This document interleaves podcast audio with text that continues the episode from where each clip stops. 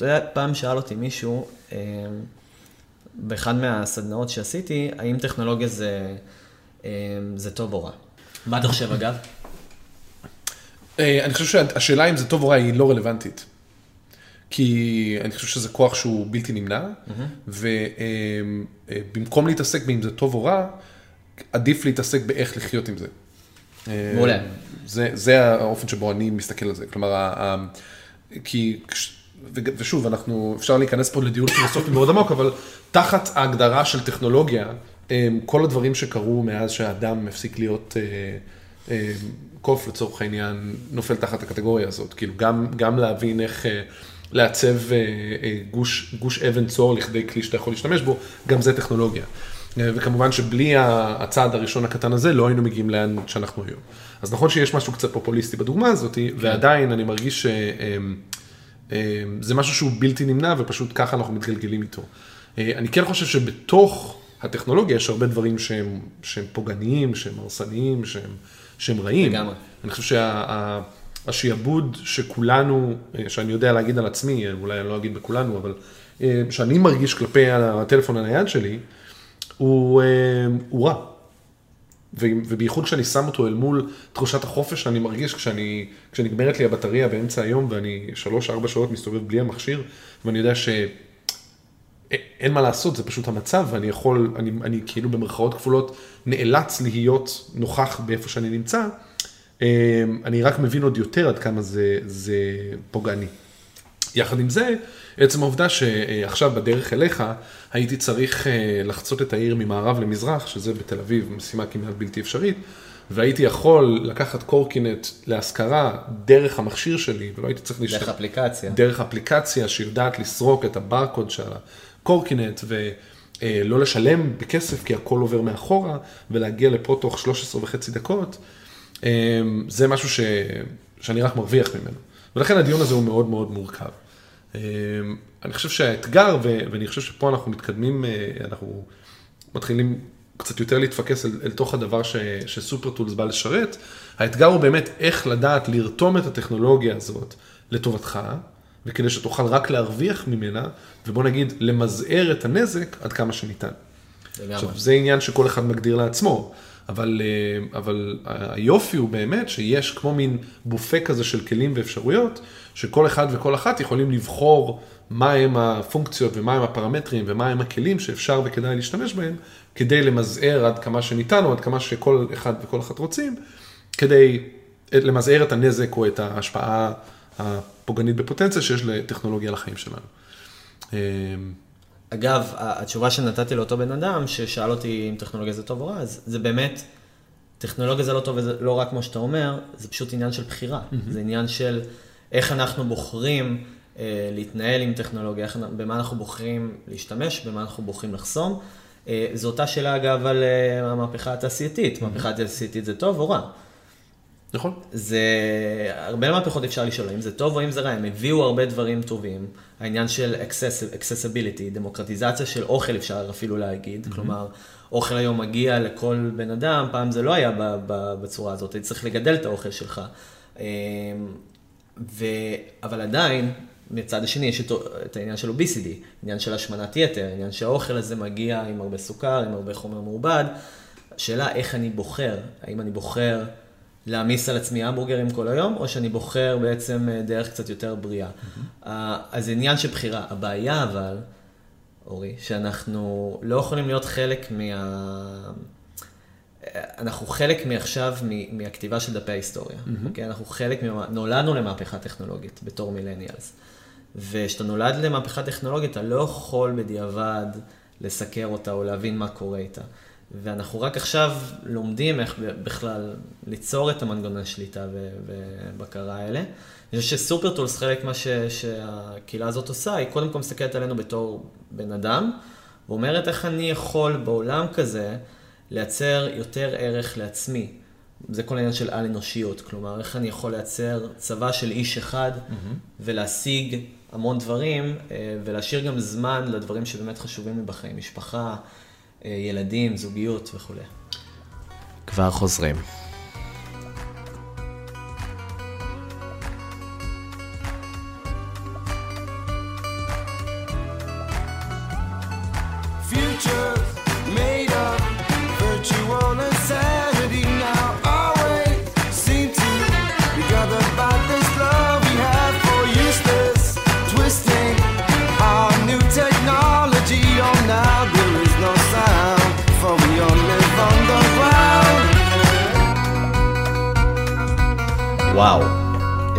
היסטורי. יום היסטורי. איזו- איזו דרך להתחיל פודקאסט. כן. ראשון. זה אפילו לא פרק ראשון.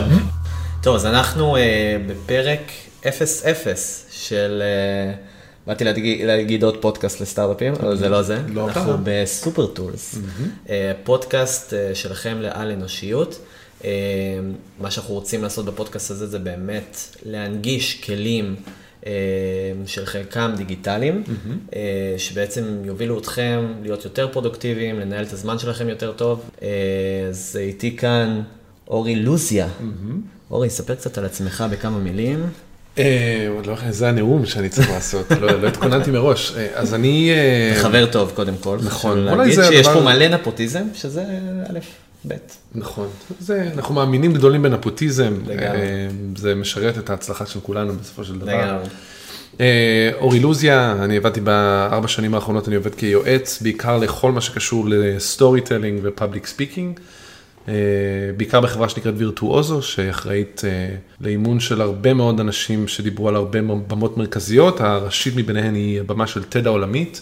אז אתה הכנת בעצם דוברים ל TED, נכון מאוד. זה מדליק. זה מאוד מדליק, אה, זה גם מאתגר ומעניין וקשה, אה, בייחוד כשאתה יודע שההרצאות שאתה עובד עליהן, אה, אם הן יעלו לאתר של TED.com, בסוף גם הם יזכו למיליונים של צפיות.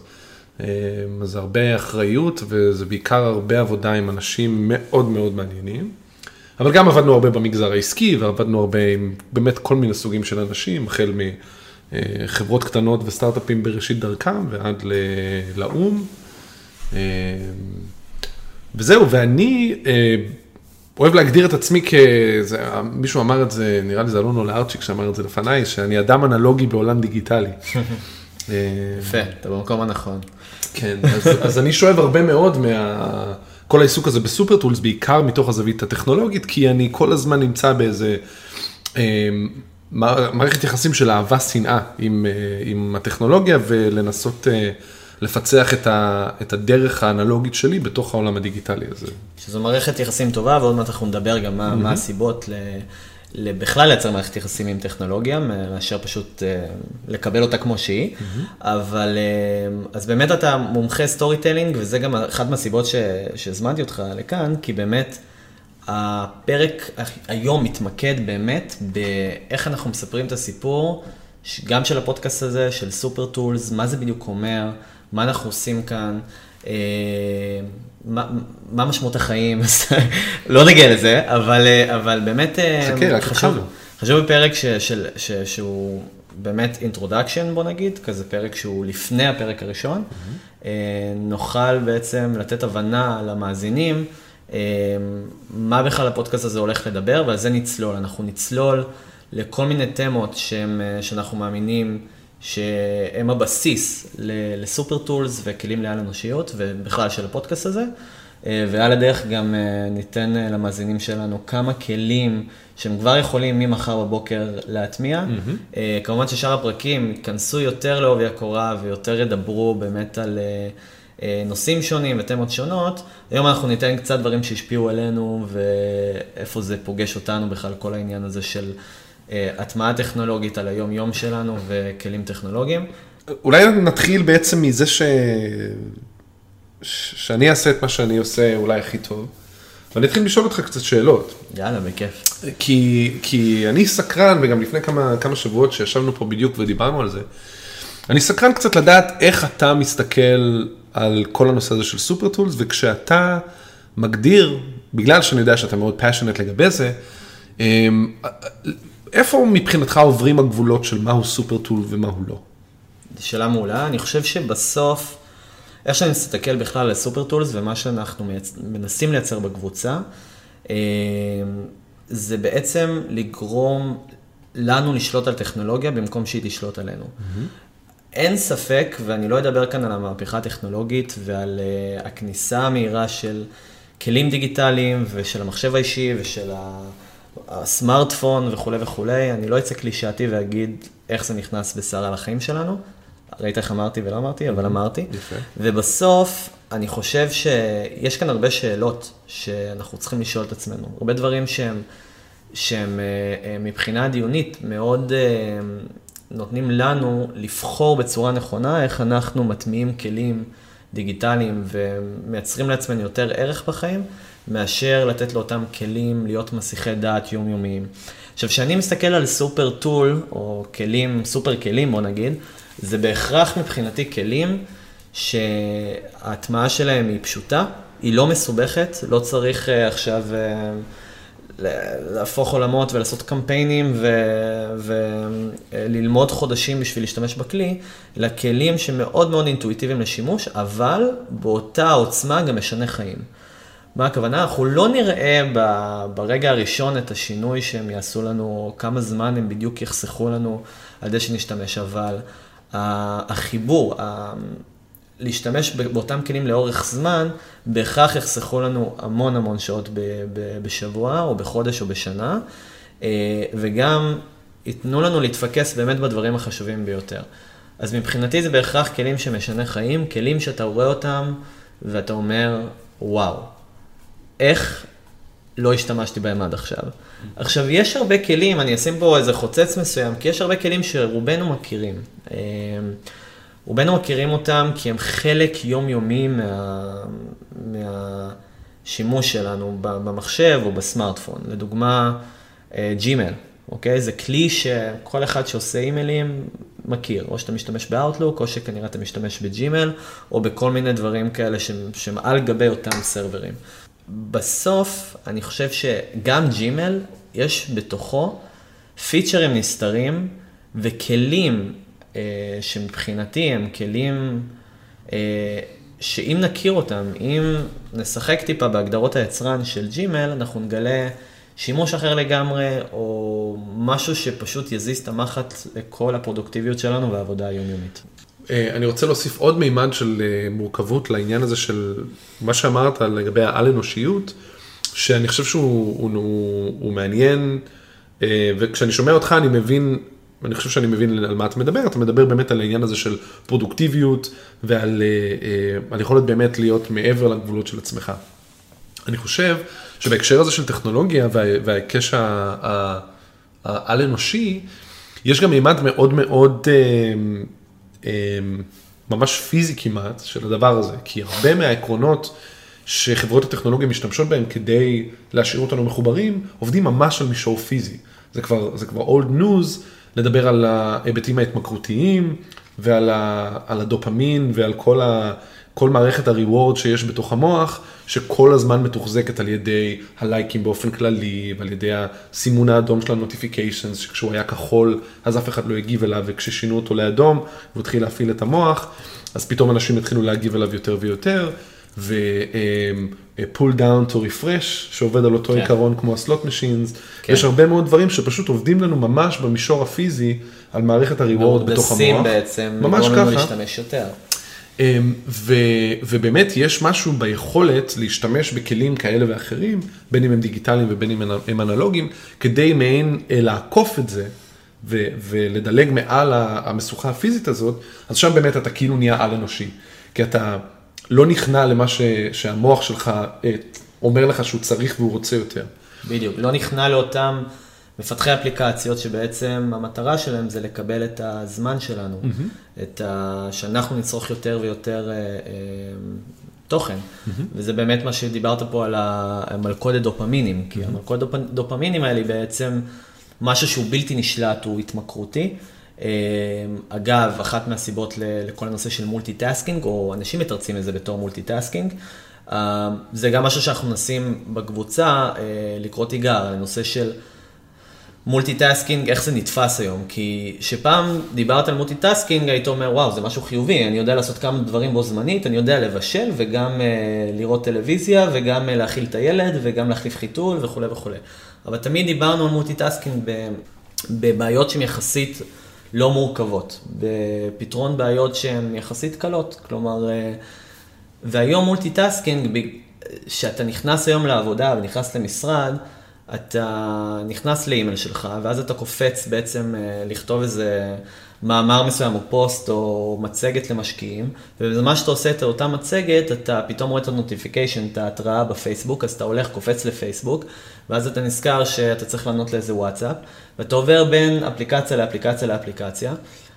זה כל כך חמור בעבודה היום, שאפילו המציאו מושג, תראה את האבסורד, המציאו מושג שנקרא עבודה עמוקה, mm-hmm. שהמושג הזה בעצם בא להגיד עבודה. כן. זמן עבודה. Mm-hmm. זמן עבודה רגיל לפני עשר שנים או חמש שנים, היה פשוט זמן עבודה, לא היית צריך להגדיר את זה בשום צורה. היום, אשכרה צריכים להגדיר זמן שאנחנו במוד של מצב עבודה עמוקה. וזו המצאה מהממת, היא הכרחית בעולם הזה, כי העבודה וה... וכל הנושא של סושיאל מדיה מאוד מאוד מטשטש, כי הרבה דברים שקשורים לעבודה נמצאים בפייסבוק. כן. רוב הדברים שאנחנו עושים של קשורים לקריאיישן, של יצירה, זה דרך הדפדפן, זה דרך קרום. כל הטשטוש הזה בין uh, העולם של העבודה שלנו לבין הגלישה, שאנחנו, בעצם המטרה שלה זה שנצרוך מידע, מטשטש לחלוטין.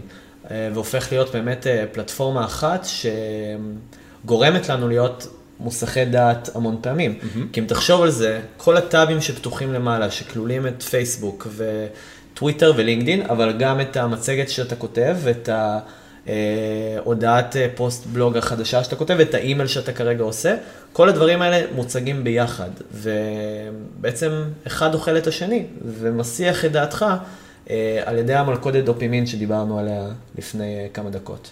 כן, אני חושב שספציפית, אני, אני מאוד מתחבר למה שאתה אומר, ו, ותכף אולי נשתמש בזה כדי לגלוש אה, יותר, אה, יותר לפרקטיקות, אבל אני למשל יודע שכשיש לי יותר מדי טאבים פתוחים, אני לא יכול לעבוד. ולמרות שאני, בטח במק יש אפשרות לפתוח כמה חלונות יחסית בקלות, ואתה יודע שגם אם עכשיו אתה מסתכל על חלון אחד של כרום ויש לך חמישה טאבים, מספיק שאני יודע שעל desktop אחר יש לי עוד כרום שפתוח עם עשרה טאבים ועוד אחד כזה, זה כאילו יושב לי במאחור של הראש וזה זה, זה תוקע אותי. Mm-hmm.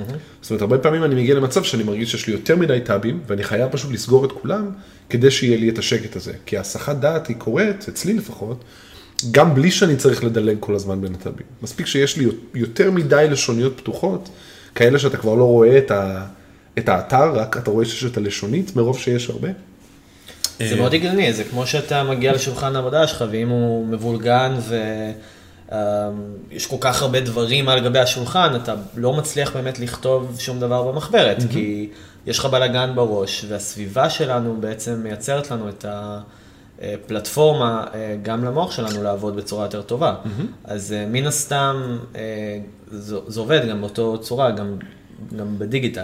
אני, אני, אני מסכים איתך, ואני חושב שכל הנגיעה הזאת של המפגש שבין איך שאנחנו חווים את העולם אה, הממשי, הפיזי, ואז איך הדברים האלה באים לידי ביטוי בעולם הדיגיטלי, אה, אני חושב שהוא מאוד מאוד מאוד חשוב, ונראה לי שיהיה כן. מעניין לדבר עליו קצת יותר, ואני חושב שהדוגמה הזאת של השולחן הנקי, אה, שמגביר פרודוקטיביות אל מול לפתוח שלוש לשוניות בכרום במקום אה, שלושים, אני חושב שזו הקבלה מצוינת.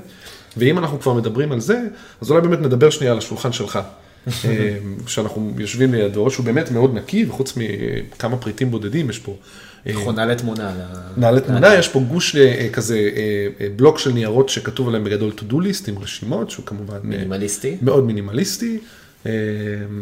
ויש פה אה, אה, מתקן ש, שאתה בעצמך הכנת, שאתה שם בו את האוזניות ואת השעון, ואת השעון הוא כמובן אפל וואץ' ויש מקום לפלאפון, וחוץ מזה אין פה יותר מדי, יש פה רמקולים ו, וזהו. אבל עוד משהו שהוא נורא מעניין וקשה מאוד להתעלם ממנו, זה שממש מולנו יש אה, אה, שעון ענקי יחסית, אה, לבן, עם צג מאוד גדול שמראה את השעות.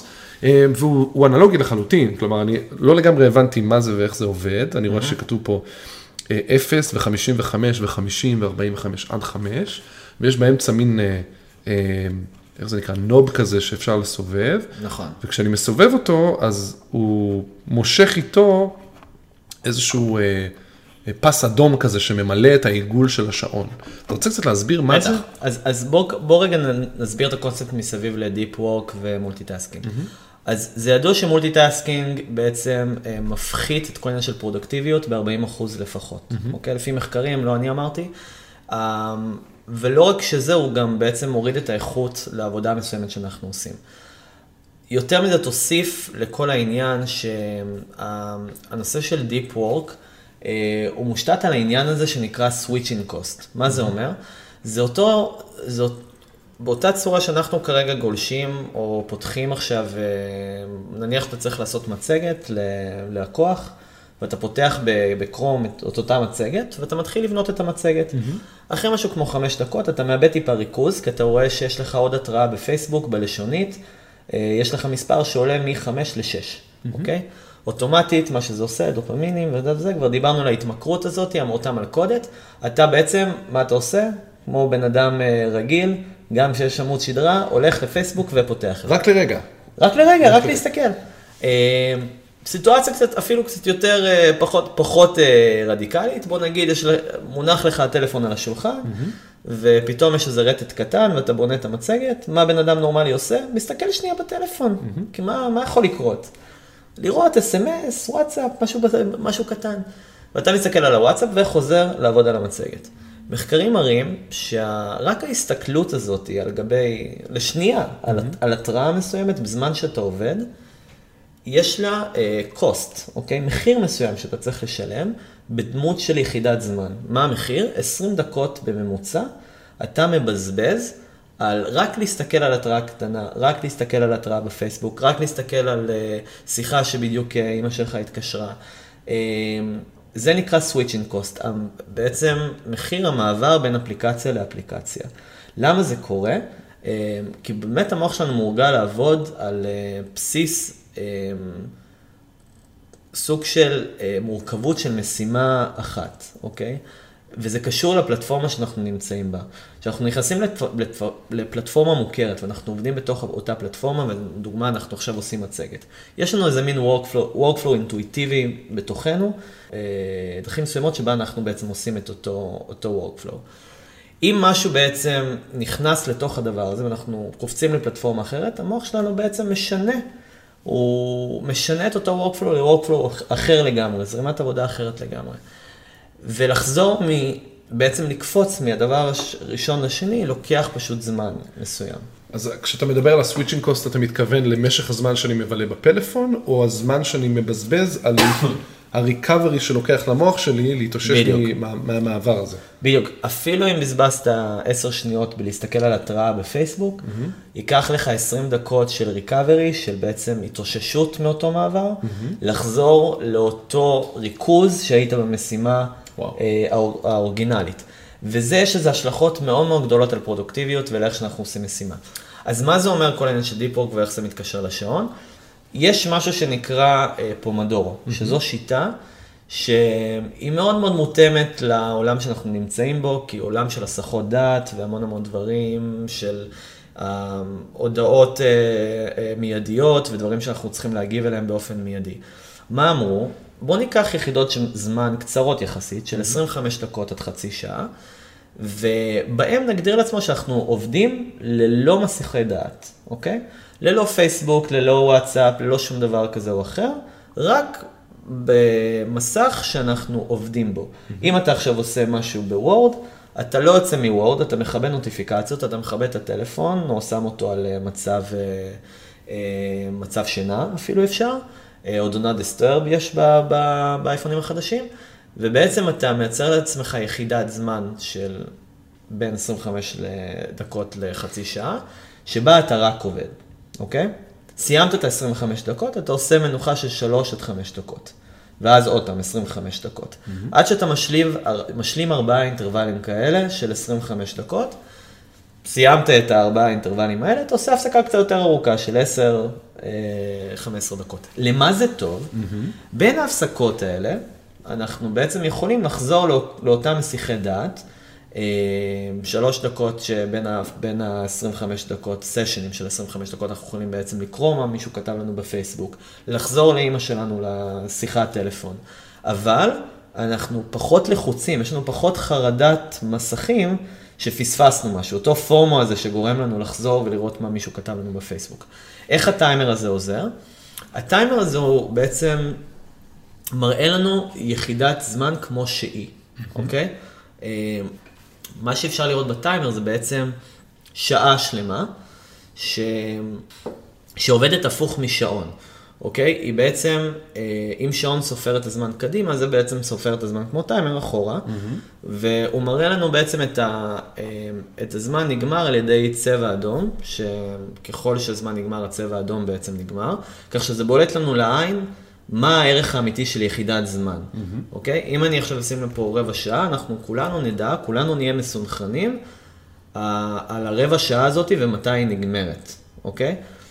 איכשהו השעון הזה מצליח, הטיימר הזה שנקרא טיים טיימר, ונשים גם לינק אה, לכולם ב, אה, בדף שאנחנו עושים עם הפודקאסט, אז היחידת זמן הזאת היא בעצם מעודדת אותך לעבוד יותר מהר, מעודדת גם פגישות מרובות אנשים, mm-hmm. בעצם להספיק לעשות יותר דברים. כי אם אתה חושב על זמן, על שעון, על קוסם של שעון, נגיד אם היה לנו עכשיו שעון פה שהיה סופר את הזמן, יש פה כמה אה, דברים מסוימים שאתה אתה צריך להסתכל על השעון ולחשב בצורה מתמטית כמה זמן נשאר עד סיום הפגישה א', mm-hmm. שזה לוקח לך קצת יותר זמן, mm-hmm. וב', אנחנו לא שמים לב, כי זה שעון אנחנו רגילים כל הזמן לראות, אז אנחנו לא שמים לב מתי באמת הזמן נגמר, כי אין לנו את הערך של יחידת זמן, יש לנו פשוט את הערך של השעה. אה, לכן הקונספט הזה של טיים טיימר הוא מאוד מאוד הגיוני לאנשים שאוהבים לעבוד באינטרוולים בפומדורו. אה, אפשר לשים שם 25 דקות, השעון מצפצף ברגע שמסתיים 25 דקות, לעשות את כל הדברים שקשורים לפייסבוק, ללכת לשירותים, או לאכול איזה משהו קטן, אה, לקחת אנרגיה חזרה. ובעצם אה, לחזור לעבודה עמוקה. ויש משהו ב-25 דקות האלה שהוא ספציפי? זאת אומרת, זה, מיחידת הזמן של 25 דקות יש לה ערך מיוחד, או שזה יכול להיות גם, זאת אומרת, משקלן של 25 דקות ושל 45 דקות הוא זהה? שאלה מסכים, ראיתי לפני כמה זמן פרק בחברים, שעם רוס, שהוא... שהיחידת זמן שלו הייתה לספור על, אה, שהוא במכון שיזוף, ואומרים כן. לו, אתה צריך לספור עד שלוש ואז להסתובב, אתה זוכר את זה? כן, כן, שיהיה לך שיזוף על הגב. אז זהו, זה ה-one מיסיסיפלי, two מיסיסיפלי, three מיסיסיפלי, כל אחד תופס את הזמן בצורה קצת שונה, אוקיי? אין, אין מה לעשות, אנחנו לא מתוכנתים לספור את הזמן כמו שהוא הרבה פעמים. ביחידת זמן הזאת, אתה בעצם ב-25 דקות, אתה בהכרח מפוקס על עבודה. מעניין מאוד, העניין הזה של הסחות דעת הוא, הוא, הוא מאוד מעניין. אני uh, שמעתי לא מזמן על מחקר שהראה שמספיק שהפלאפון שלך נמצא ב, בתוך, uh, ב, ב, בטווח ראייה, בהישג יד, בטווח ראייה, כדי להוריד את הפרודוקטיביות שלך, אני חושב שהם אמרו ב-8 8 אחוזים. כלומר, עצם זה שהפלאפון נמצא בנוכחותך, זה, זה, כבר, זה כבר פוגע בפרודוקטיביות שלך, גם אם הוא הפוך, וגם אם הוא על שקט, וגם הוא אה, בלי ויברציות. ואני בתור בן אדם שרב אה, עם חברים שלו על זה כל הזמן, הפלאפון שלי תמיד על שקט, אה, אין בו רטט, והוא גם לא מראה לי נוטיפיקציות חוץ מ-SMS, כי אם מישהו שולח SMS אז כנראה, ש... כנראה שמשהו קרה. אה, אבל חוץ מזה כמעט ואין לי נוטיפיקציות. אז הפלאפון, אם הוא הפוך ואם הוא לא, זה כאילו שווה ערך. אה, ועדיין אני מרגיש... את כש... החרדה הזאת להסתכל כן. עליו. אתה שולח יד ואתה מבין, ויש שם איזו מחשבה שחולפת בראש מאוד מאוד מאוד מהר, אה, שאתה מבין אומר בוא נראה מה קרה, בוא נראה כן. מה יתחדש, אולי, אולי משהו קרה. כן. ובין אם, אם באמת יש משהו שהתחדש בוואטסאפ או, או, או לא, אתה כבר שאוב פנימה. ואני יודע להעיד על עצמי, שבדרך כלל אני, אני מבלה שם יותר זמן ממה שתכננתי. אה, וחזרה אולי לדיון האנלוגי הזה, אה, מה שאני מוצא שעובד לי מאוד מאוד טוב, זה פשוט לשים אותו במקום אחר.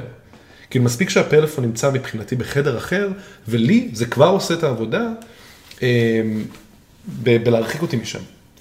ואפרופו, לא יודע אם זה נופל תחת הקטגוריה של סופר טולס או לא, לקחת את זה צעד אחד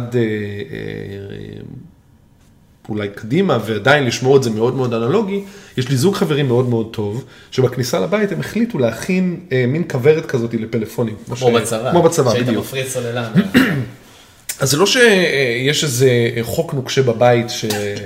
ש... שאסור להיכנס עם פלאפונים, אבל איך שאתה נכנס לבית, ליד הדלת יש משהו שהוא מאוד מאוד נוח להניח בו את הפלאפון וגם לדעת איפה תמצא, אה, והוא גם מחובר למטען, אז זה נורא נורא קל, כי גם הפלאפון שלך כל הזמן בטעינה, והוא מספיק שהוא נמצא משהו כמו 6-7 מטרים אה, מהסלון, איפה שכולם יושבים ביחד. אה, ומה שנורא מעניין, זה שכשאתה יושב על הפוף או על הספה בסלון עם, עם, עם חברים, ואתה, גם אם אתה רואה את הפלאפון, מספיק שהוא רחוק מדי, והמאמץ הנדרש כדי לגשת ולבדוק רק לרגע מה התחדש בפלאפון, הוא, הוא יחסית גבוה, וזה מוציא לך את החשק. וזה עוזר לי לפחות, אמ, ולכל האנשים שבדרך כלל נמצאים איתי באותה סיטואציה, להיות הרבה יותר שקועים בדבר, והרבה יותר שקועים ברגע. אני חושב שזה לגמרי סופר טול, כי בסוף זה משהו שהוא מאפשר לך לשלוט בצורה יותר טובה על טכנולוגיה. Mm-hmm. וזה משהו שהוא מאוד נכון. אני לפני כמה שנים יצא לי לחוות חוויה מטורפת ולהיות עם אשתי באי בודד. Mm-hmm. הייתי שבוע שלם באי בודד, ללא חשמל, טלפונים, קליטה. לא הייתה לי ברירה, לא הייתה לי ברירה, והייתי גם אז די מכור לטלפונים, והייתי צריך לשים את הטלפון בצד. ואני זוכר שיום ראשון באמת היה קצת אה, קשה, בעיקר כי רציתי לצלם תמונות, וממש חישבתי את הזמן לאחור עד שהטלפון מת. כן. אה, וזה היה, זה היה תהליך מאוד מאוד, אה, הוא לא היה קשה, אבל זה היה באמת תהליך שהוא, שהוא היה, שהיינו צריכים להתרגל אליו. אבל באמת אחרי כמה ימים שאנחנו, שאין לנו מה לעשות חוץ מלדבר, לא רק אחד עם השנייה, אלא גם עם אנשים אחרים, היה לנו רגע מדהים שבו הכרנו אנשים בצורות שבחיים לא חשבנו שנכיר. העומק שאתה מגיע לשיחות עם אנשים, שאין לך מסיח דעת כמו טלפון, או אין לך דברים אחרים שאתה בורח אליהם, זה פשוט מדהים. אה, ואני, ואני מאוד מתגעגע לזה, אני מאוד מתגעגע אה, לפגישות ללא טלפונים, לארוחות משפחתיות ללא טלפונים. זה גם משהו שאנחנו עושים אצל, במשפחה שלי, עושים איזה הרמת טלפונים ושמים את זה בצד. אבל זה לאיזה שעה, שעתיים, ואז כולנו חוזרים לטלפון. ואני חושב שבאמת איבדנו את היכולת להיות משועממים. Mm-hmm. ושעמום זה משהו מאוד חיובי, כי בסוף שעמום יוצר מספיק capacity ליצירתיות. Mm-hmm. שעמום, אז המוח שלך מתחיל ממש להזריק אה, יצירתיות, ממש אה, בצורה שהיא... שפתאום אתה מתחיל לדבר עם עצמך על דברים שהם הרבה יותר גדולים, פתאום אתה מתחיל להתעסק בדיונים שהם אה, הרבה יותר עמוקים. אה, ואני חושב שאנחנו ממש שכחנו, בגלל שהדבר הזה כל כך נגיש, ולהגיד את האמת, הרבה פעמים זה יותר מעניין מהרבה סיטואציות שאתה עובר, להיות שאוב לתוך הטלפון. הרבה פעמים הדברים שמה, שיש לך עולם שלם של בחירה, עולם שלם של אה, סרטונים שאתה יכול לצפות ביוטיוב, עולם שלם של סושיאל מדיה שאתה יכול, עולם שלם של שירים, ספריות של מיליוני שירים שאתה יכול להקשיב. ברור שזה יותר מעניין מכל דבר מציאותי, אבל יש הרבה דברים במציאות שאנחנו מפספסים, כי לא היינו מספיק סבלניים להיכנס אליהם. ואני מסכים, אתה חייב להכריח את עצמך בסוף, וזה מאוד קשה. יש, אה, זה, זה, זה מזכיר לי כתבה מאוד מעניינת שקראתי לפני כבר שנה וחצי, אני חושב, שפורסמה בגרדיאן, ומדברים בה, אה, הכתב או הכתבת, אני לא זוכר מי כתב את זה, אבל מראיינים קבוצה של אנשים שהם כאילו tech insiders, הם הגיעו מהתעשייה, והם עכשיו אה, הם הפכו להיות כאלה whistleblowers. ומדברים על איך, מה בדיוק כל מיני רכיבים שנמצאים ב, ב, בכל המערכות שאנחנו משתמשים וצורכים בהם, איך הם uh, תוכננו על ידי, או הפכו להיות כאלו, שבאמת שואבים לנו את כל הזמן. Uh, ושם הוא מדבר באמת על מה שהזכרתי קודם, על ההחלפה של הסימון של הנוטיפיקציה מכחול לאדום, ועל ה-pull down to refresh, ועל עוד כל מיני אלמנטים כאלה, ועל ה-like buttons ו, וכולי, והממציא של ה-like button הוא אמר, מעולם לא התכוונו שזה יהיה מה שזה הפך להיות. כאילו אף פעם לא חשבנו שזה יהפוך להיות כלכלה של לייקים, בסך הכל רצינו למצוא, והוא אומר את זה אה, נורא יפה בעיניי, הוא אומר, בסך הכל רצינו לייצר דרך לשלוח packets of positivity through the net. אה, שזה קונספט נורא נורא יפה, וזה נורא מעניין לראות לאן זה, אה, לאן זה יתקדם, אבל...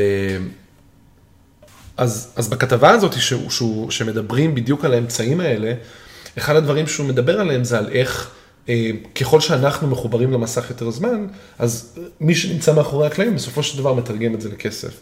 וככה נולדו מנגנונים כמו העובדה שהווידאו הבא תמיד מתנגן מיד אחרי, כדי כל הזמן לתת לך תוכן, כדי כל הזמן שתרגיש שיש עוד משהו לראות. ולכן אתה תמיד, כל כניסה ליוטיוב תמיד מסתיימת ביותר זמן ממה שתכננת. ו, ומה שיפה לראות בכל האמצעים האלה זה שזה מתחיל מפלטפורמה אחת, ו-once it picks up, כולם משתמשים בזה, כי זה עובד. וזה מזכיר לי ציטוט מספר שקראתי פעם של אה, צ'אק פלאניוק שכתב את פייט קלאב. בספר אחר הוא מדבר על ה... אה, יש לו מונולוג שלם שמדבר על הקשב בעולם המודרני ועל איך הוא כל הזמן נשלט על ידי תוכן. ויש שם משפט נורא יפה שהוא אומר, הוא אומר, ג'ורג' אורוול got it completely wrong, big brother isn't watching, he's dancing and singing on prime time television. כלומר, אתה כל הזמן דואגים שתהיה עסוק, כדי שלא תצליח לפתח שום מחשבה יצירתית. אמ, וזה נורא נורא נורא מעניין בעיניי. אה, זה ממש אנרכיסטי. ממש. אז אני לא יודע אם, זה, אם, זה, אם באמת המפתחי האפליקציות התכוונו לסטייטמנט כזה אנרכיסטי, אבל העניין הזה של אנחנו מקבלים כל כך הרבה תוכן בחינם, וכמו שאני לא זוכר אם זה היה טים קוק שאמר, אבל אה, אני לא זוכר, אחד מהאנשים שאמרו שאם אתה לא, אם המוצר לא עולה כסף, אז אתה המוצר. כן. ובסוף זה מאוד נכון, כי אמ, אותם מפתחים ואותן חברות עושות כסף בעצם מהצריכה שלנו, וזה לא אומר שזה טוב או רע. Mm-hmm. זה אחלה, אנחנו חיים בעולם נפלא שאנחנו יכולים לצרוך כל כך הרבה דברים בחינם, ותמיד צריך להבין אה, מה עושה לנו באמת טוב, ואיפה אנחנו שמים את הגבולות, איפה אנחנו באמת אה, יוצרים לעצמנו מנגנון שהוא, אה, א', אנחנו לא מכורים אליו יותר מדי, או גם אנחנו מכורים, אנחנו יודעים לשים את, ה, אה, את אותם כלים אה, בשביל אה, לאכוף את זה. עכשיו, אני יכול להגיד שאני מאמין אישית, וזה גם חלק מהעניין של סופר טולס, שבשביל להתמודד עם טכנולוגיה, בשביל להתמודד. עם התמכרות טכנולוגית, אתה בהכרח צריך טכנולוגיה. אתה בהכרח צריך כלים טכנולוגיים, שזה קצת אבסורד, זה קצת, אם אתה, אפילו פרדוקס, אפשר להגיד. Mm-hmm. כאילו, אני צריך להתמודד עם טכנולוגיה, זה כמו שיש לך הנגאובר, אז, אתה שותה בירה יום למחרת, אתה מכיר את זה? אז איך, איך בעצם אתה מתמודד עם טכנולוגיה על ידי טכנולוגיה? כלומר, עם התמכרות טכנולוגית על ידי טכנולוגיה. אז אני אתן כמה דוגמאות, בסופו של דבר, אני לדוגמה משתמש בפייסבוק, אני מאוד אוהב את פייסבוק. יש לי חבר שהוא נזיר בודהיסטי, שתמיד. אומר לי, תום, כל שני וחמישי, אומר לי, תום, מחקתי את פייסבוק. ואני אומר לו, בוא נראה כמה זמן זה, זה יחזיק. ותמיד זה מחזיק איזה שבועיים, שלושה. זה תמיד מזכיר לי גם את ה... אותם אנשים שאומרים שהם אה, התנזרו מסוכר. אתה מכיר את זה? אני, כן. אני הפסקתי לאכול סוכר. Mm-hmm. אוקיי, העניין שסוכר נהיה מצרך כל כך בסיסי היום, גם בעולם שאנחנו מבינים שזה, שזה רעל, אבל בכל דבר היום יש כמעט סוכר. אוקיי, גם בפירות אפשר להגיד שיש סוכר. בהחלט. בצורה כזאת או אחרת, אבל אתה לא יכול להגיד שאתה מת, מתנזר ממשהו, כי זה פשוט לא ריאלי. זה לא ריאלי וזה לא בריא וזה לא חכם. וכשאתה מסתכל על טכנולוגיה ועל פייסבוק, פייסבוק בסוף זה כלי מדהים. יש שם כל כך הרבה דברים שנתנו עוצמה לאנשים רגילים שלא יכלו להשיג אותם בשום דרך אחרת. אה, הקהילות סביב פייסבוק, הקבוצות בפייסבוק. מספר ההזדמנויות שהצלחתי לקבל בפייסבוק, אם זה המלצות מאנשים לבעלי מקצוע שאני רוצה להזמין הביתה, לדוגמה, המלצות לחשמלאי מוסמך, המלצות לטיול הבא שלי, איפ, מה לעשות בתאילנד, כי אני עוד שבועיים נוסע. כל הדברים האלה מן הסתם, חוכמת המונים זה דבר נפלא. הקבוצות שקמות בין השאר סופר טולס, מה שקורה עם סופר טולס ופייסבוק, אין שום, ללא פייסבוק כל הדבר הזה לא היה קורה, וללא הפלטפורמה הזאתי, אה, כמובן שאני אה, לא הייתי מגיע לאן שאני הייתי, ש, שאני נמצא כרגע עם סופר טולס.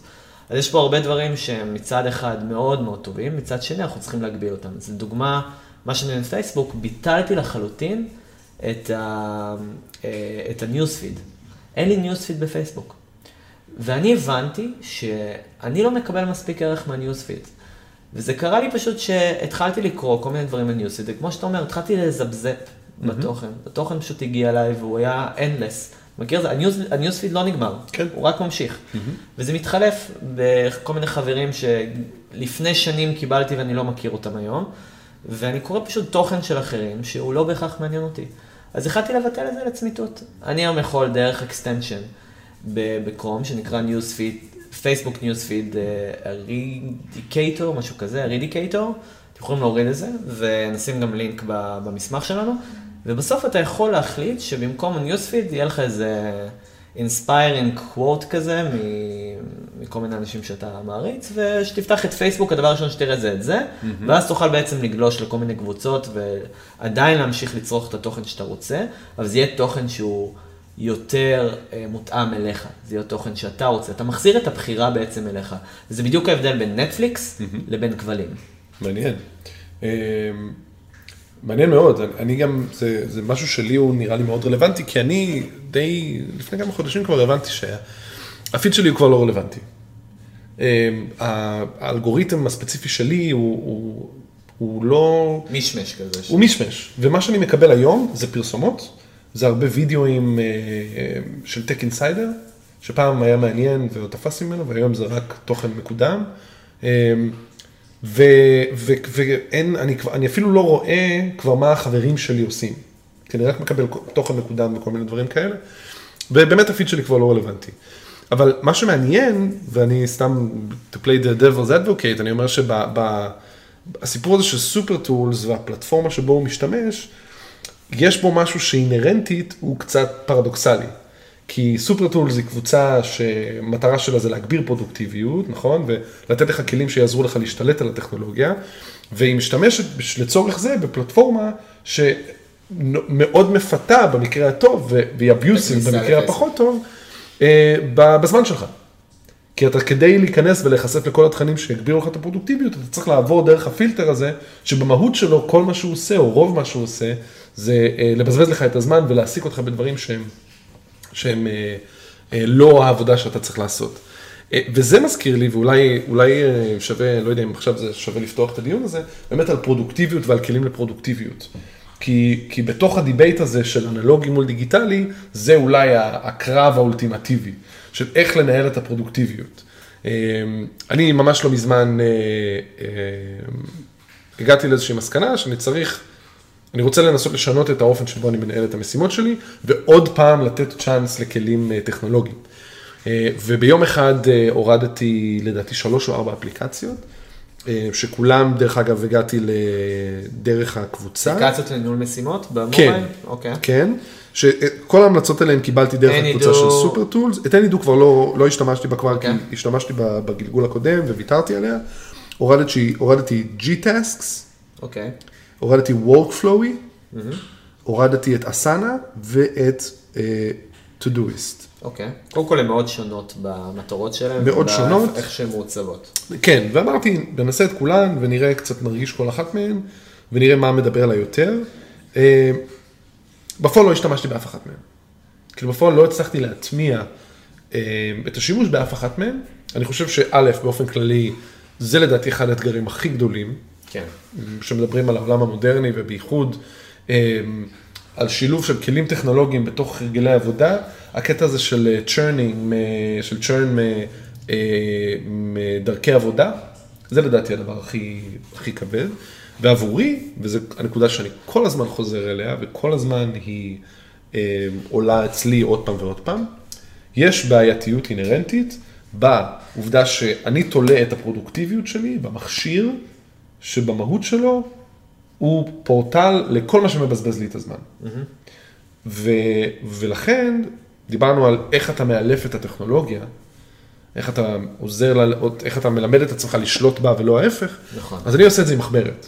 אוקיי. כי uh, יש עוד כמה סיבות שאני מעדיף את המחברת, אבל אני יודע שהמחברת שלי שהיא לגמרי אנלוגית, שאני משתמש בה בעט או בעיפרון ובניירות, אין בה שום דבר שמסיח לי את הדעת. ולכן אני כבר הוצאתי מהמשוואה את כל הדברים האלה שהם אה, מעוררים לי את הדופמין ושהם אה, נעימים לי בעין ושמעסיקים אותי רק לרגע או שהם לא רלוונטיים.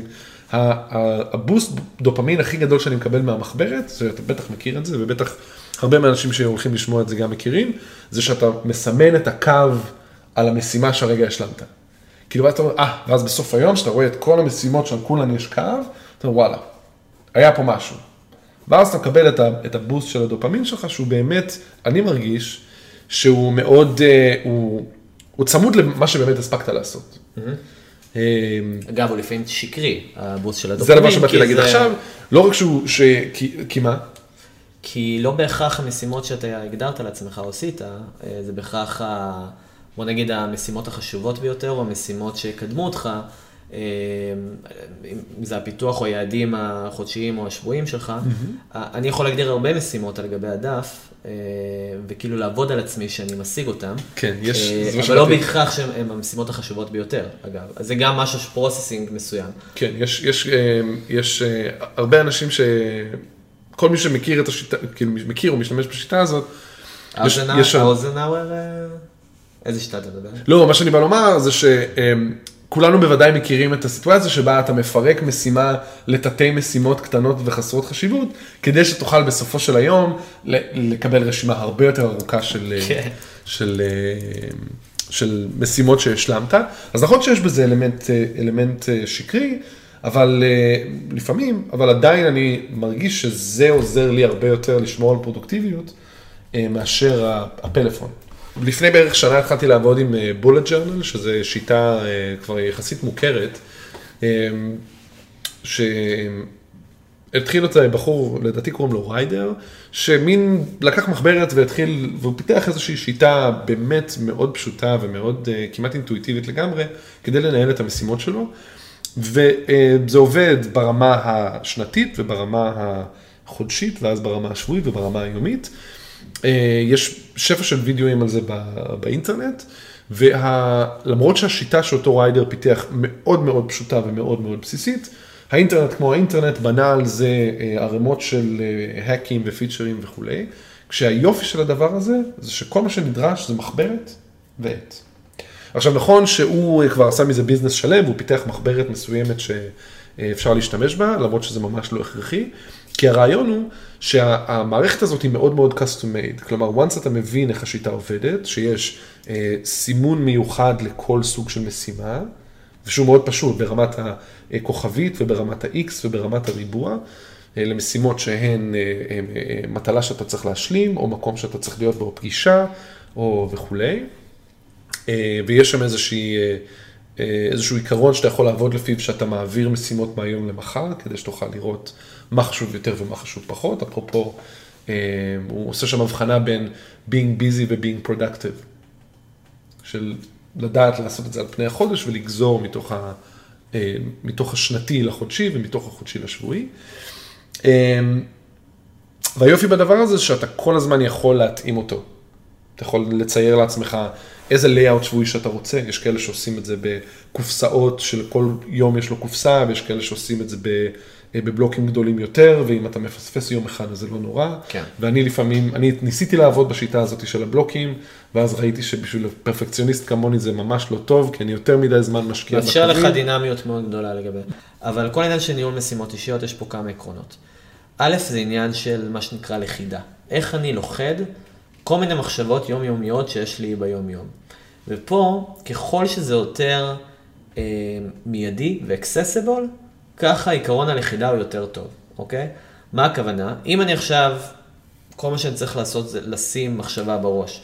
זה להגיד, היי סירי, אה, תזכירי לי שאני צריך לקחת אה, תרופות מחר מהרופא, בקלות הזאת שעשיתי זה, אני, זה בעצם מוריד לי כמה חסמים בעצם להוסיף את המשימה הזאת, אם זה בטלפון שלי או אם זה במחברת. הקלות בעצם שאני בא, מוסיף משימה חדשה, היא מייצרת כאן, היא מורידה חיכוכים, גם חיכוכים טכנולוגיים וגם חיכוכים עם הכלי, ובעצם מייצרת לנו זרימת עבודה יותר טובה.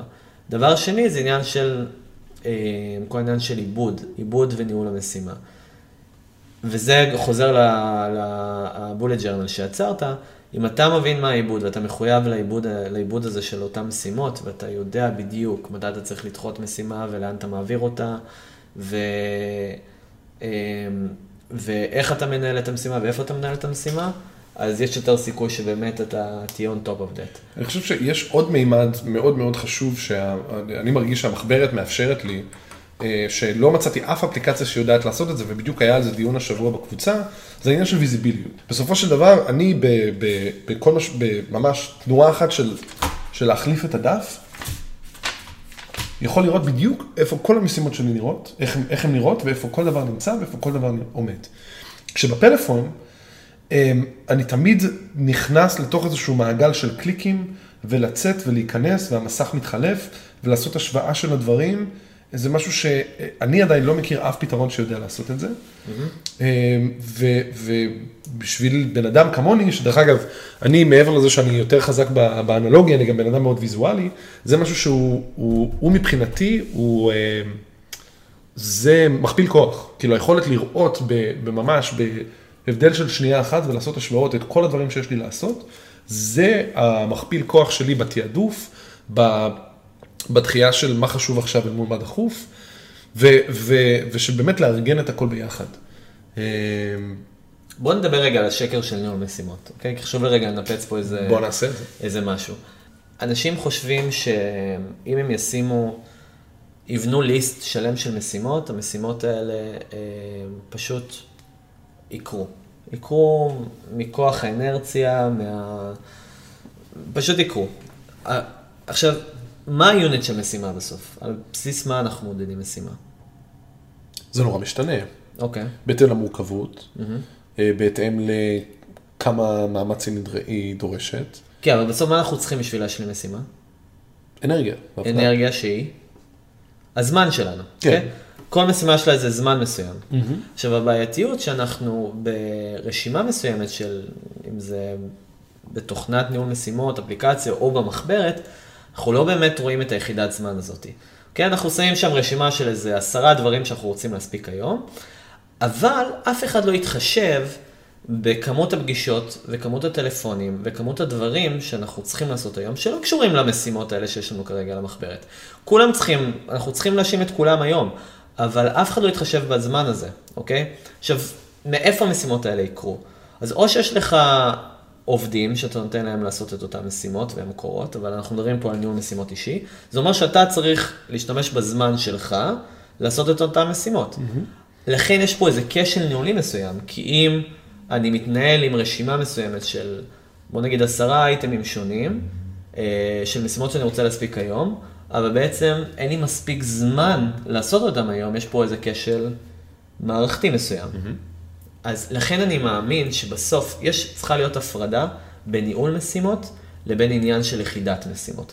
ליחידת משימות, מצוין, להשתמש במחברת, להשתמש באפליקציות, אה, לעשות לך רשימה, לא משנה איפה, תעשה אותה אפילו בוורד, אוקיי? אני אוהב לעשות my top 5, my top, my today's 5 אני קורא לזה, today's 5 זה פשוט חמשת המשימות שאני רוצה, שאם אני אשלים אותם היום, אני ארגיש מה זה מבסוט על עצמי. Mm-hmm. ואני שם את זה בגוגל קיפ. כל, כל uh, uh, יום, יום לפני אני חוזר על זה בערב, אני עושה ריוויו בערב על המשימות של יום למחרת, ובעצם המשימות האלה כל הזמן uh, uh, משתנות לפי היום שאני נמצא בו. אבל מה אני עושה באותו לילה? אני גם, אני לא רק שם את המשימות שאני בעצם רוצה להשלים, אני גם שם מקום יהודי בקלנדר שלי, בלוח שנה שלי, אה, בשביל לראות שבאמת אני יכול להספיק אותם. אחרת אני בעצם מתאכזב מעצמי, mm-hmm. אני מאבד אמון במערכת שאני יצרתי, אוקיי? גם אם יצרת את המערכת על המחברת או על אפליקציה, אם אתה לא תעשה את המשימות וייווצרו לך אלפי אלפי משימות, אה, בתוך רשימה אחת, אתה פשוט תאבד אמון במערכת, אז אתה תרצה להחליף למערכת אחרת, אתה תוריד אפליקציה אחרת, אבל כל הדבר הזה הוא קורה בגלל שלא שמנו את המשימה בלוח שנה שלנו. אם היינו שמים את המשימה והיינו נגיד משערים שלוקח לאותה משימה שעתיים, אוקיי? נגיד אני צריך לעשות מצגת, ואני יודע, כנראה ייקח לי שעתיים לעשות אותה. ואז אני שם בלוח שנה שלי שעתיים עם עוד חצי שעה buffer, mm-hmm. ואני יודע שאני, יש לי מספיק זמן להשלים אותה. ואני יודע שאם אני, אם המשימה הזאת מספיק חשובה, אולי אני צריך לבטל איזה פגישה שיש לי למחרת, ובשביל להשלים אותה. אז זה עניין שלא רק לנהל את המשימות, אלא גם באמת לראות שיש הלימה עם הלו"ז שלך. אה, כי אם אין הלימה עם, ה, עם הלוח שנה, אז המשימה פשוט לא תקרה. לכן אני מאמין שבסוף הניהול האמיתי של משימות קורה על גבי הלוח שנה שלך, ולא על גבי האפליקציה לניהול משימות. מעניין, והלוח שנה שלך הוא כמובן דיגיטלי. דיגיטלי לחלוטין, אני משתמש ב, אה, בעצם בגוגל קלנדר, אה, מאפשר לי גם להגדיר מספר לוחות שנה במקביל על בסיס קנבס אחד, זה אומר, כמו שאתה אומר, אני רואה את התמונה הגדולה, אני, רואה, אני יכול לבחור לראות את השבוע שלי mm-hmm. בתמונה גדולה, ולראות איך כל השבוע שלי נראה, וגם אני יכול לבחור לראות רק את היום, או אג'נדה, או whatever. אבל בסוף, לשים את המשימות על גבי הלוח שנה, הוא מאפשר לי גם יותר commitment עם עצמי, mm-hmm. כי זה המקום שאני הכי מחויב אליו. מי לא מחויב ללוח שנה שלו? הרי יש לך פגישה בלוח שנה, אתה לא מחויב אליה, אתה חייב להיות בפגישה בזמן, אתה חייב להיות רוב הפגישה שהגדרת, אם זה עם בן אדם אחר, ואתה הכי מחויב לפגישות שיש לך ללוח שנה. לכן אני אומר, תשתמשו באמון הזה שרכשתם כלפי הלוח שנה, ותנהלו על גביו גם משימות. ככה בעצם תהיו בעצם בטוחים שאתם תשלימו את המשימות האלה בסוף היום. מעניין, השיטה שלי קצת אחרת. אני עובד עם הקלנדר אה, של, של ג'ימייל כדי לקבוע משימות, וכדי להשתמש בו, אני משתמש בו גם לתזכורות, כי, אני, כי זה טריטוריה שאני נמצא בה די הרבה. אה, ושוב, בגלל שאני עובד בלי, נוטיפיקצ... בלי נוטיפיקציות ב... ב... באייפון, אז אני לא, אז אני, כאילו אני לא עובד עם שום דבר ש... שמאיר ומזכיר לי וכולי. אמ, אבל את המשימות אני מנהל מתוך מחברת. כדי, כי, כי אז אני יודע שאני ניגש למחברת שלי, ושם כבר עשיתי את הסדר ותיעדפתי ועשיתי את כל הדברים, ואני יודע מה נמצא בסדר חשיבות כזה או אחר. אז השיטה שלי עובדת ככה, שכשאני לא בפגישה, אני יודע לפתוח את המחברת ולראות מה יש לי עכשיו שאני צריך לעשות. אז זה מצוין, וזה מוביל אותי רגע לדבר על העניין של uh, עוד עיקרון ב Super Tools, ב playbook, שזה Workflows ו-Integrations, לעומת uh, Stand-alone Apps, mm-hmm. אפליקציות שעומדות לבד. כשאתה אמרת לי שהורדת איזה שלוש אפליקציות לטלפון שלך, ישר חשדתי. פה חשדתי. כן. למה? כי בסוף כשאתה מוריד אפליקציות שא', חלקן עובדות רק על האייפון, אוקיי? ולא עובדות נגיד ב... ב... הן לא Web-based, הן לא עובדות, הן נייטיב אייפון והן לא עובדות במקומות אחרים. Mm-hmm. חלקן לא מדברות עם אפליקציות אחרות, וכל הדבר הזה בעצם פוגע בזרימת עבודה. כשאנחנו בוחרים אה, אפליקציות לניהול משימות, או בכלל כל כלי שהוא, אנחנו צריכים לוודא שיש לו אינטגרציות ויש לו אה, זרימת עבודה מתאימה. שהוא מתאפשר אה, בעצם תקשורת עם אפליקציות אחרות. אתן לך דוגמה, ה Google Keep, שאני עכשיו מנהל נגיד את ה-Today's 5, זוכר שאמרתי Today's 5, mm-hmm. אז אני מנהל את זה ב Google Keep, אוקיי? עכשיו, יש אינטגרציה ל Google Clip, Keep ישירות עם ה calendar. זה אומר שאם אני מגדיר זמן ב Google Keep לעבור על משהו, נגיד אני רוצה לעבור על ה-Today's 5, בכל, אה, בכל לילה בשעה שמונה בערב, ואני מגדיר את הזמן הזה שהוא יהיה repeated כזה כל ערב, אני אראה אותו גם בקלנדר שלי. Mm-hmm. Okay, אוקיי? ממש אינטגרציה של two-way communication. כל פעם שאני אפתח את הקלנדר, אני אראה תזכורת, today's 5, אני יכול ללחוץ על זה ולהגיע לגוגל קיפ. ה-Todoist לדוגמה, אפליקציית ניהול משימות מאוד מפורסמת, כל זמן שתגדיר ב-Todoist על משימה, יהיה לך סינכרון על גבי גוגל קלנדר, כל uh, משימה שתשנה בגוגל קלנדר, על גבי הלוח שנה של Todoist, ישתנה בפלטפורמה של Todoist. אוקיי? זה two-way communication, וזה משהו שהוא מאוד מאוד חשוב שבוחרים uh, ניהול משימה. אם דיברנו על זה שהדבר הכי קריטי בניהול משימות זה התקשורת עם הלוח שנה, פשוט תוודאו שיש לכם אינטגרציה עם לוח שנה. אה, וזה משהו שאני מסתכל בכל כלי שאני מתחיל לאמץ. אם אין לו אינטגרציות עם כלים אחרים שאני משתמש ביום-יום, אם זה עם האימייל שלי, אם זה עם הלוח שנה שלי, או הדברים שהם אסנשיאל, לדוגמה קרום, אז אני לא מתחיל להשתמש בו, כי אני יודע שברגע שהוא לא מדבר עם דברים, עם כלים אחרים שאני אה, עובר איתם ביום-יום, אז אני לא אייצר זרימת עבודה מספיק טובה. ולכן לדוגמה יש אה, שירותים כמו זאפייר ו-IFTTT, שבעצם מאפשרים לך ליצור אינטגרציות כאלה וליצור אוטומציות שמאפשרות את החיברות בין אפליקציות שונות. Mm-hmm. לכן אני אומר, אל תסתכלו על אפליקציות שהן stand alone, אה, ואיך אתם מטמיעים stand alone applications, אלא תיצרו אקו סיסטם, תיצרו workflow אה, לדברים שאתם עושים, אם זה ניהול משימות, אם זה ניהול זמן, אם זה פוקוס. תיצרו לעצמכם באמת את ה-workflow הנכון. אז העניין, א', בשביל הגילוי הנאות אני אגיד שזה, אני, אני כן אחרי השיחה שלנו הולך לבדוק את זה. אה, כי זה, כי אני סקרן לראות איך זה נראה ואיך זה עובד. אני כן אגיד אבל שאני אמ, לא פגשתי עדיין, ש, סליחה, אני כן אגיד שיש איזו הנחת עבודה שבעיניי קצת בעייתית, וזה שיש שכדי לפתח אפליקציה כזאת או מערכת כזאת, כן צריך לפנות לאיזשהו מכנה משותף רחב כמה שניתן של סגנונות עבודה. ואני חושב שיש איזה משהו אינהרנטי פה שהוא, אה, שעבורי הוא בעייתי, וזה שאני צריך ללמוד את המערכת שאמורה לשרת אותי, אוקיי? ומה שהשיטה הזאת של הבולט ג'רנל יודעת לעשות, זה ללמוד אותך, ולא הפוך.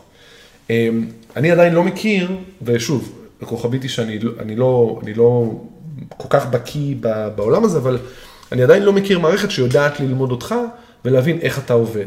ומה שיפה ב, ב, באמת ב...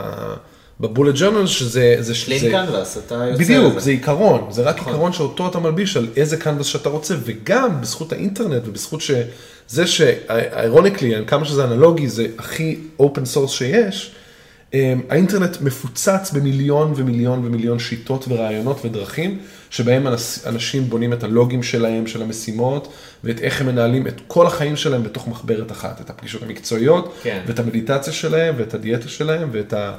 אה, את כל הדברים הם מנהלים בתוך הדבר הזה, ואצל כל אחד זה נראה אחרת. ואז אתה יכול לראות מה עובד לך, ומחודש לחודש לייצר תמונה שהיא אחרת לגמרי.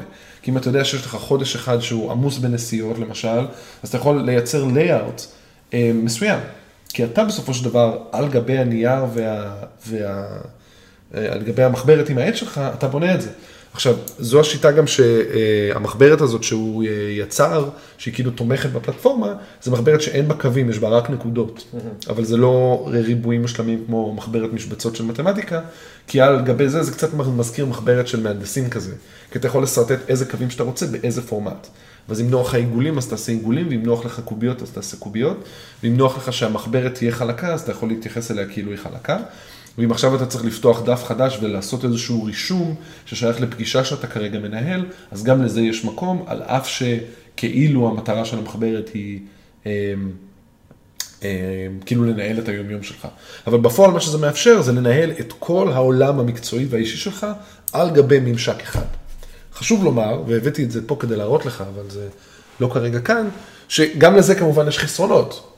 אה, אני השבוע, המחברת שלי הייתה בתיק, והתיק שלי נפל לשלולית, ועכשיו המחברת שלי אה, התנפחה ונרטבה, וחלק מהדיון נמרח.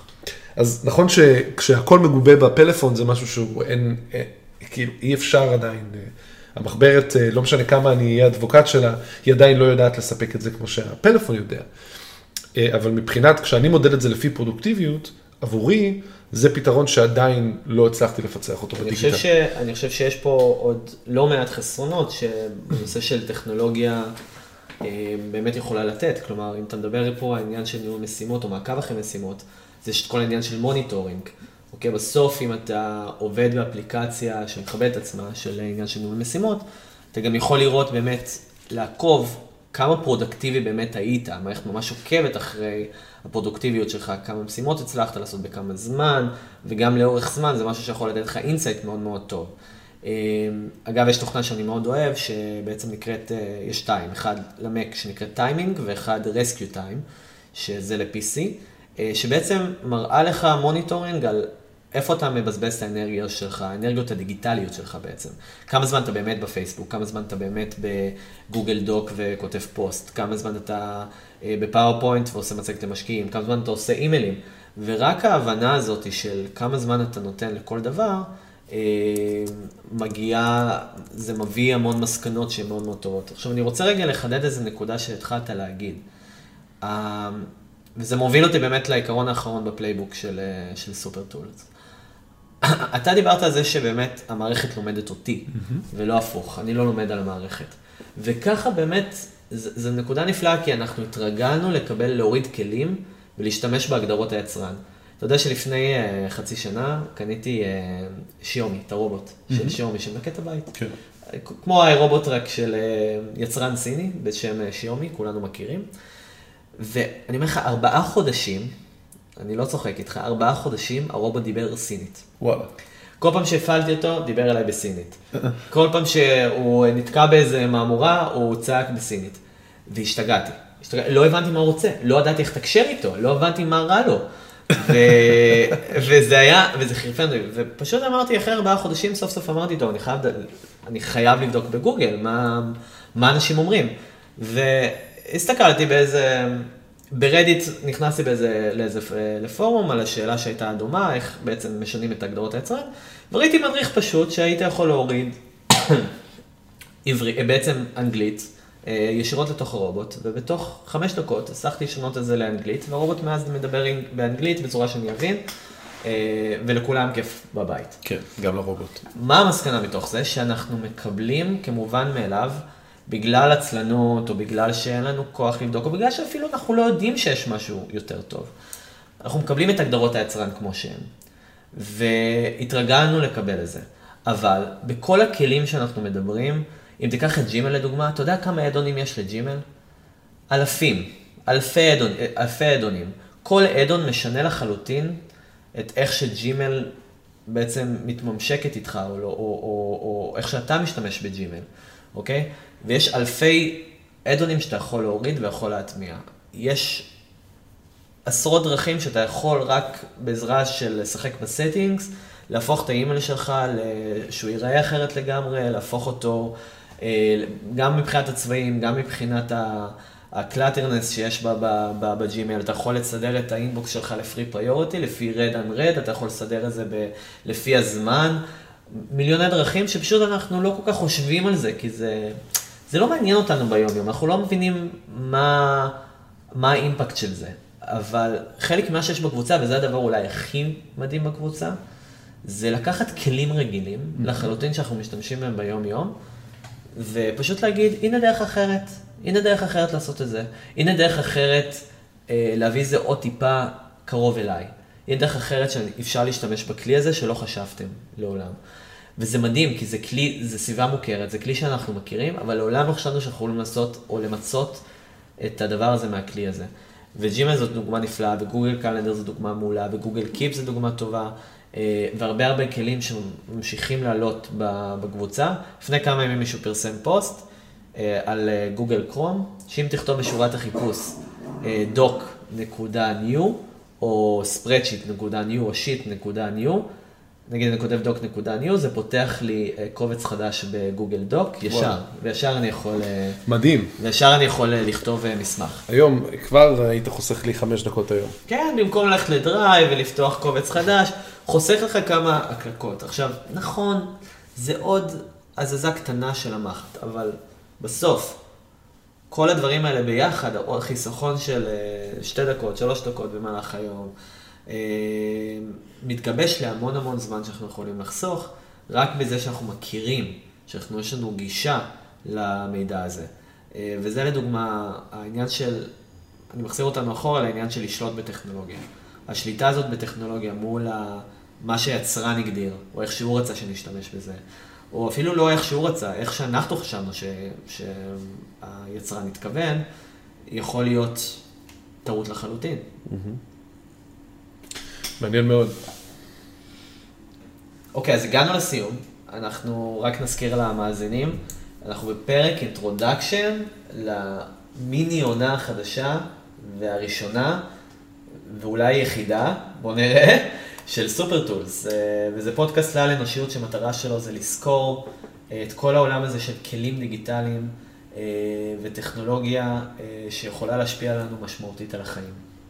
כן, אני חושב שהדיון הזה של טכנולוגיה מול, או אמצעים טכנולוגיים מול אמצעים שהם קצת יותר אנלוגיים, אני חושב שהוא מעניין ואני חושב שלא הגענו להכרעה. לא. ויש כמה סיבות. האחת זה שבסופו של דבר כל בן אדם הוא קצת אחר. ו... ועל אף הקלישאה, גם במקרה הזה, כנראה שהאמת נמצאת איפשהו באמצע. אבל אה, אני חושב שהוא כן מעניין לנהל אותו, פשוט כי הוא כל הזמן בעיניי מתזכר אותנו, ש... אה, שיש גם איזשהו עולם ממשי, ש... שיש גם איזשהו עולם שעובד לפי אותם עקרונות שהם לא אה, דיגיטליים. פעם הייתי ב road trip בארצות הברית, והייתה לנו חבילת אינטרנט רק של ארה"ב, וכשחצינו את הגבול לקנדה, וה Waze הפסיק לעבוד, לא ידענו מה לעשות. והיו כאן, שם שלוש-ארבע דקות של חרדה, עד שנזכרנו להיכנס לקיוסק ולקנות מפה. ולמצוא את הדרך שלנו בדיוק לרחוב שהיינו צריכים, גם בטורונטו, עיר של... אז הדיון הזה הוא כל הזמן לדעתי מעניין וחשוב לנהל אותו גם כל אחד וכל אחת לעצמם, בשביל שנזכור שיש גם עוד דרכים שהן לאו דווקא מחוברות לטלפון, ושאם נגמרה הבטריה במכשיר, או שאם כרגע אנחנו לא נמצאים ליד המחשב, עדיין אפשר להתנהל בצורה שהיא פרודוקטיבית ואפקטיבית, אה, בלי להיות תלויים בטכנולוגיה. אני מסכים, אני חושב שזה משהו שאנחנו נמשיך אה, להתדיין עליו, והעולם האנלוגי ימשיך לתמוך בתקופה הדיגיטלית שאנחנו נמצאים בה, ולא תהיה לנו ברירה. בסוף אה, אנחנו צריכים את המקום בריחה הזה, אנחנו צריכים את הקונטרה הזאתי, אה, שדברים אנלוגיים ודברים שהם לא דיגיטליים יכולים לתת לנו. ובסוף כשאני חושב על העולם האנלוגי, הדבר הראשון שעולה לי זה הבן החדש שלי שנולד, mm-hmm. יאלי. אה, אני תמיד מזכיר לי שבסוף, עם כל הטכנולוגיה ועם כל העולם הנפלא שיש בתוך המחשב, הדבר הכי קסום זה לשבת על משטח הפעילות שלו ולהסתכל לו בעיניים שעות. וזה משהו שאתה לא יכול להשיג בשום אה, אמצעי טכנולוגי. והאנרגיות שזה נותן לי, וגם לפרודוקטיביות שלי אגב. כן. כמה דקות האלו שאני מסתכל לו בעיניים וממש נושם אנרגיה ממנו, זה משהו שאין לו, לו תחליף, mm-hmm. אין לו. אה, ואני חושב שרק הדוגמה הזאת, שבאמת הפן האנושי, החיבוק הזה בבוקר, אה, השיחה הזאת, להתקשר סתם רנדומלית לחבר מהעבר, אה, ולא לשלוח לו מזל טוב בפייסבוק, רק לצאת מידי חובה, כל הדברים האלה יישארו, הם יהיו חייבים להישאר, אחרת יש המון דברים שפשוט לא יהיה, לא יהיה להם ערך ולא יהיה להם טעם. אה, ואני מאוד מסכים, זה שיח טוב, זה שיח שחייב להתקיים, אה, כי בסוף בשביל לייצר עולם דיגיטלי טוב, אנחנו חייבים לחזור לעולם המציאותי שלנו. כן, ולבנות ולשאוב ממנו. יש עוד הרבה דברים כאלה שבהתאם לדוגמה שלך, אה, גם כן משחקים על אותו הקלף, שאפילו לא, אנחנו אפילו לא קרובים ללהגיע אליהם, של לדבר על כן. האפקטיביות של פעילות גופנית, על הפרודוקטיביות שלך, ומדיטציה על הפעילות הגופנית שלך, ומערכות יחסים חברתיות על, ה, על הפרודוקטיביות שלך ועל כן. האפקטיביות של הדברים שאתה עושה, אבל יכול להיות שזה נשאיר כבר לפרק הבא. אז אני אתן איזה עשר שניות של מה הולך להיות לנו בפרקים הבאים. Yes. אה, בפרקים הבאים אנחנו הולכים לראיין אה, אדם שאני אישית מעריץ, אה, דן אריאלי, גם על מוטיבציה וגם על נושא של... בעצם מה המוטיבציה שעומדת מאחורי הטכנולוגיות שאנחנו משתמשים בהן ביום-יום. אנחנו הולכים גם להביא את נרקיס אלון, עוד דמות שאני מעריץ, ויותם כהן, שהוא המנכ"ל ומייסד של וויביץ, ועוד רבים וטובים הולכים להגיע לכאן לאולפן. בפרק הראשון יהיה גם סאונד יותר טוב, אה, אנחנו פחות נשתעל, כמו עכשיו. אה, וזהו, אנחנו מחכים, תודה רבה. תודה לך. שהגעת, אה, ובאמת אני שמח שהיה לנו את השיח הזה, שמח גם שאתה פותח את ה... כבוד גדול, כיף גדול. את הפרק introduction של Super Tools, ו... ונתת לי קונטרה לאורך כל הדרך, אז, וגם עניין של storytelling היה פה חשוב לחלוטין. אה, זהו, ותודה, ואנחנו ניפגש בפרק הבא, שיצא פעם בשבועיים. מהמם, תודה רבה, נתראה בהמשך. ביי ביי.